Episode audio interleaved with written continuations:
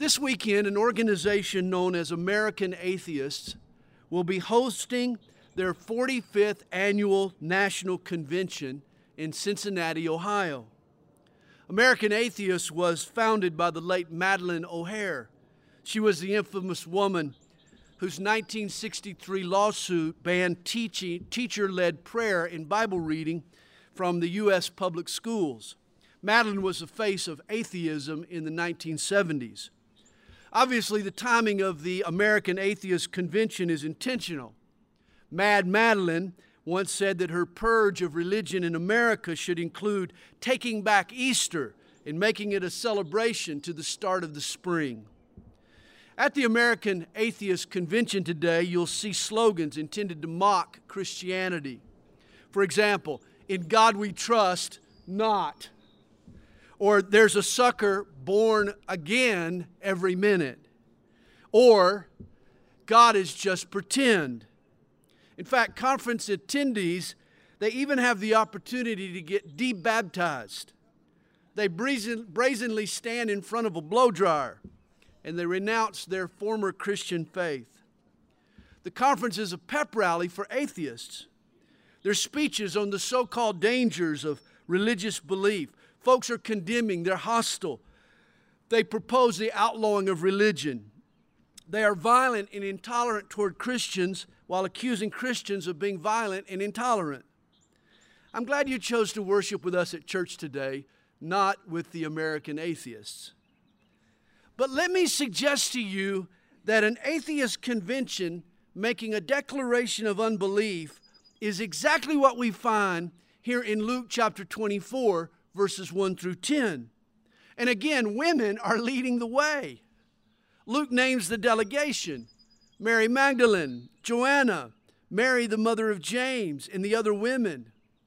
And of course, some of you will want to jump to the defense of these ladies who visited Jesus' tomb. Pastor Sandy, how can you put Jesus' faithful followers in the same category as blatant, belligerent, blasphemous enemies of all that's good and godly, like Madalyn O'Hair. These Marys are no Madalyns. But here's the point I want to challenge you with this morning atheism comes in two varieties. On the one hand, there's the flaming, antagonistic, militant brand of atheism embodied in organizations like the one that's meeting this morning, morning in Cincinnati, Ohio.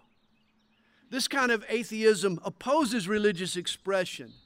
It wants to deny people their right to worship the God of the Bible. They're anti Christ and they're anti God. These guys wear the black hats, they're relatively easy to spot. And for years, the perennial poster child for this type of atheism was Madalyn O'Hair. But there's a more subtle form of atheism. This is the atheism that works its way into churches, no less and bring spices to Jesus' tomb. It's respectful and reverent and even religious. These are the atheists in white hats. They attend church and they speak half hearted prayers and they worship at appropriate times and they hide behind a veneer of compliance. This is the atheism found among folks who even claim to be followers of Jesus. You'll never find this kind of atheism causing for the elimination of faith. Rather, it just ignores the implications of faith. It includes the resurrection in its creed, but it treats the risen Lord Jesus as if he's dead. And the poster child for this brand of atheism is Mary and the other women who accompanied her to the tomb of Jesus on that first Easter morning. Since you're at church today and not the atheist convention, you're probably not a Madalyn, but are you a Mary? A few years ago, the Atlanta Journal newspaper made an awful error. It published the obituary of a man who was still alive. The obituary appeared in the Thursday edition. Friday's paper printed the retraction. The editors blame the mix up on a miscommunication with the funeral home. But how would you like to wake up one morning, open up the AJC, and see yourself memorialized in the obituaries?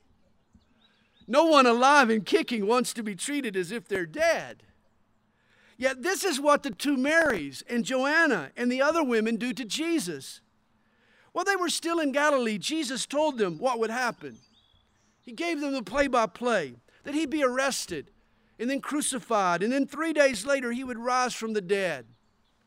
Since they had seen Jesus conquer sickness and demons and storms at sea, it made sense to them that death couldn't hold him. But though they had heard what he said and probably acknowledged it at the time, it didn't really click in their heads. Maybe they assumed he was teaching them another parable, or his words just maybe sailed over their heads. Maybe it was similar to what happens when you tell a teenager to take out the trash. oh, he hears you, but does he really? hey, why the truth didn't register with the disciples, we're not sure. But on that first Easter morning, Mary and the company of women came to the tomb.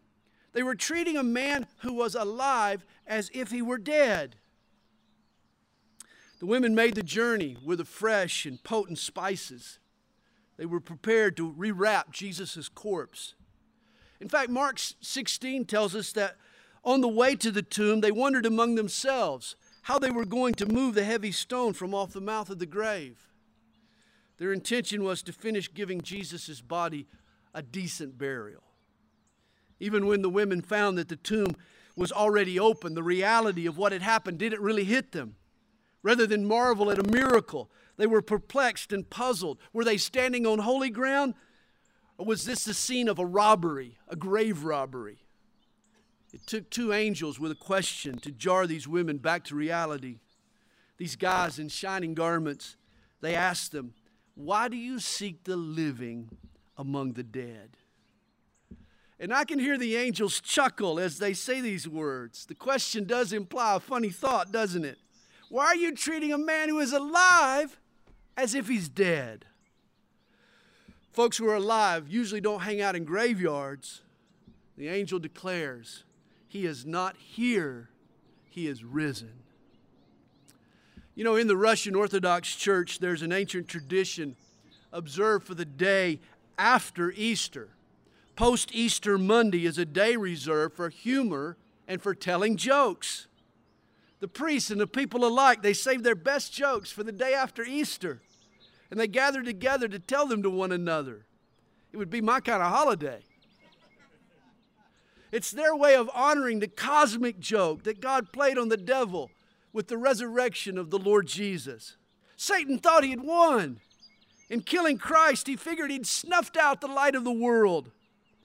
In essence, Satan blew out the birthday candles only to discover that God was using those non extinguishing birthday candles Three days later, Jesus conquered death, hell, and the grave, and he revived bodily to let the whole world know it. Satan had laughed, but God was the one who had the last laugh. The joke was on the devil. What he thought was his greatest victory became his defeat and our salvation. And yet, all too often, the joke is on us, friends. For Jesus is alive and well. He's ready to lead us into new ventures, and to work through us to change our worlds. Yet we still visit the tomb with fresh spices. Jesus lives, so why are we hanging out in graveyards among dead dreams and among dead hopes and with dead relationships and with dead joys?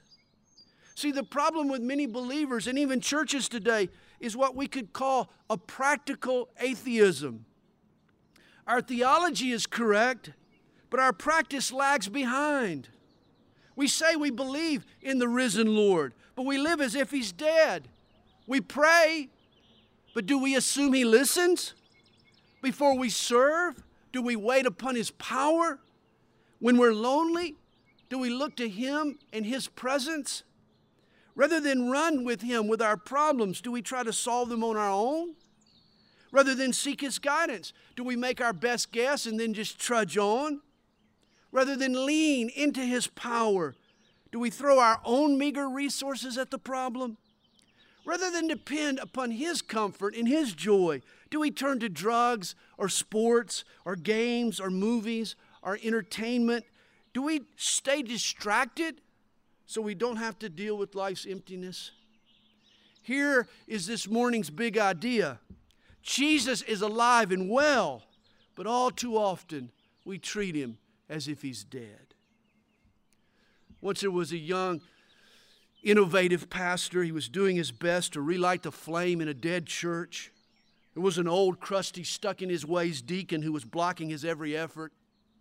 One day, the stubborn old geezer, he just lost it. He exploded.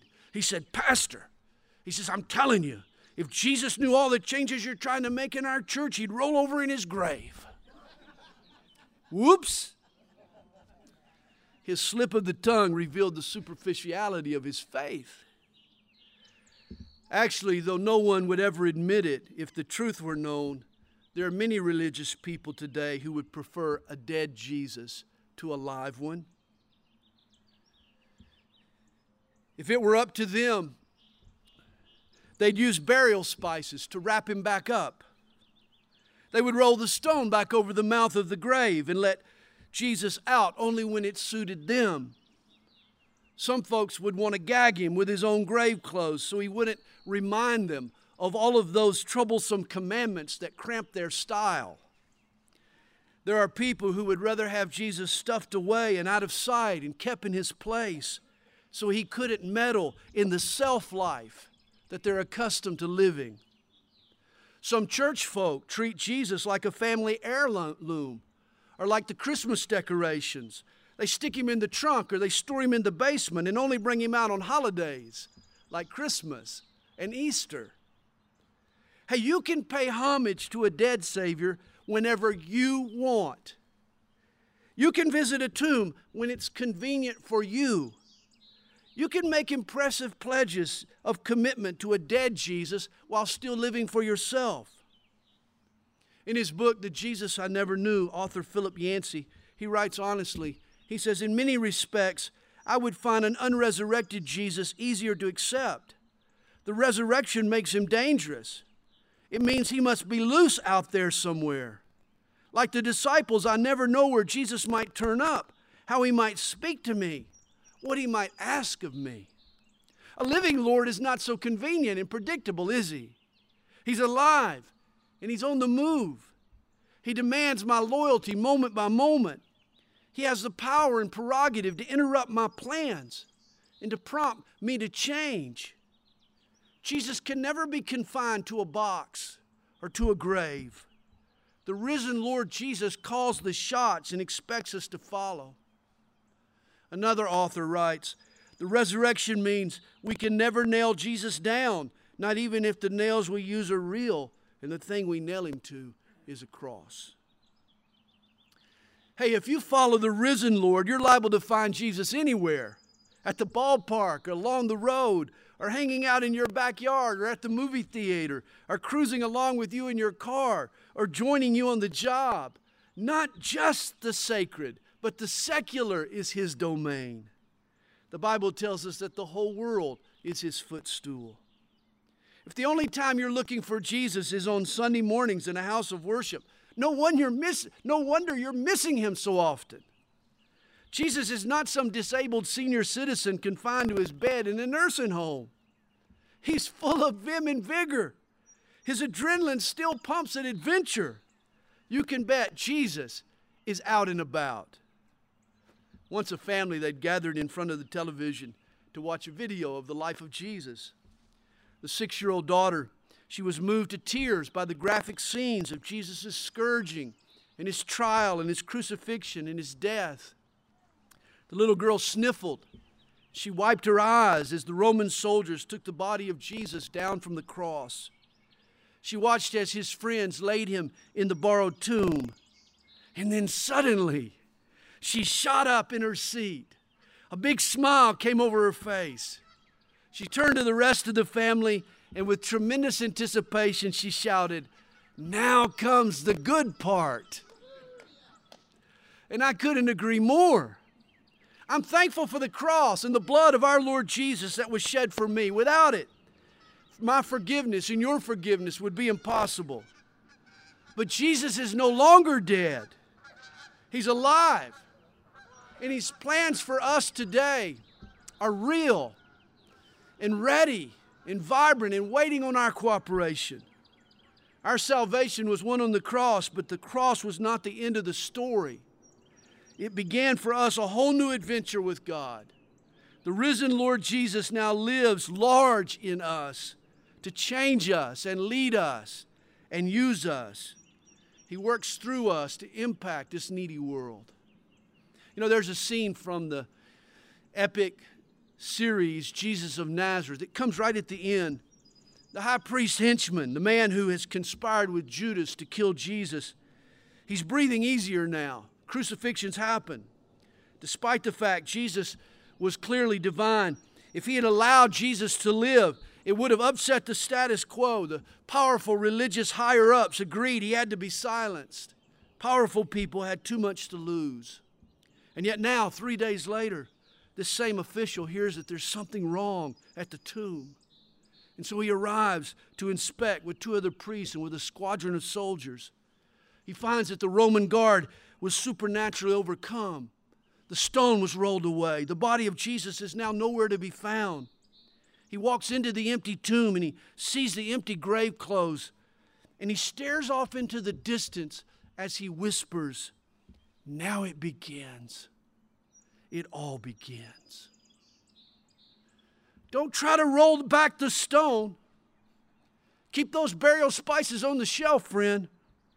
There's no need to frequent a tomb any longer.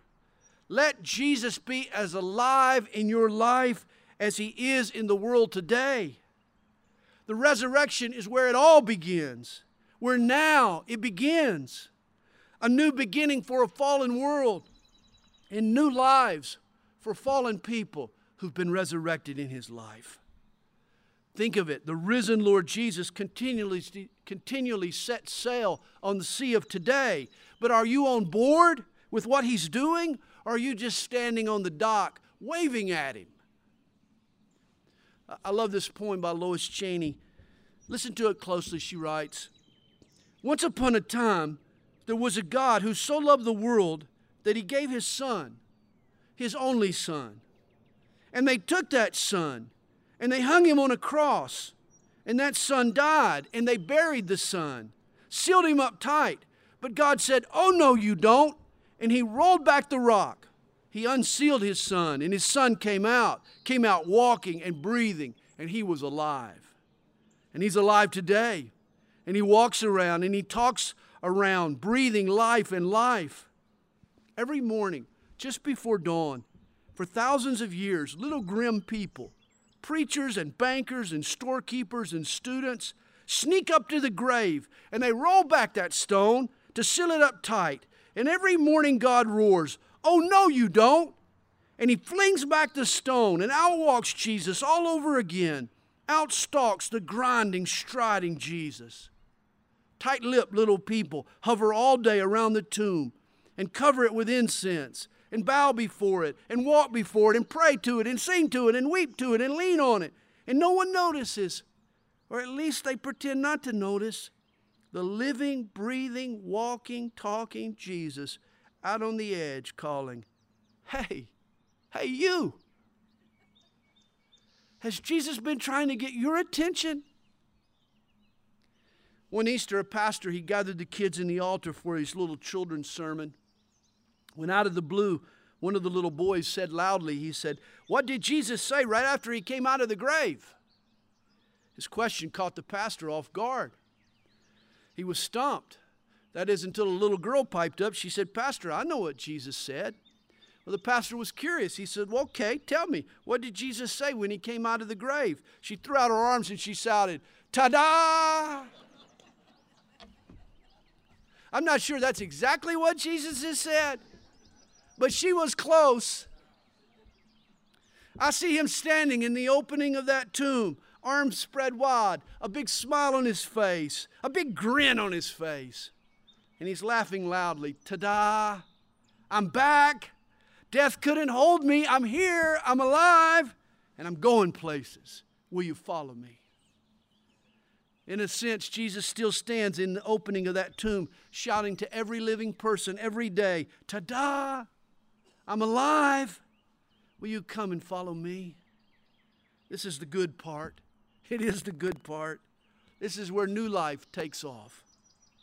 Luke 24, our text this morning, recounts what happened that first Easter.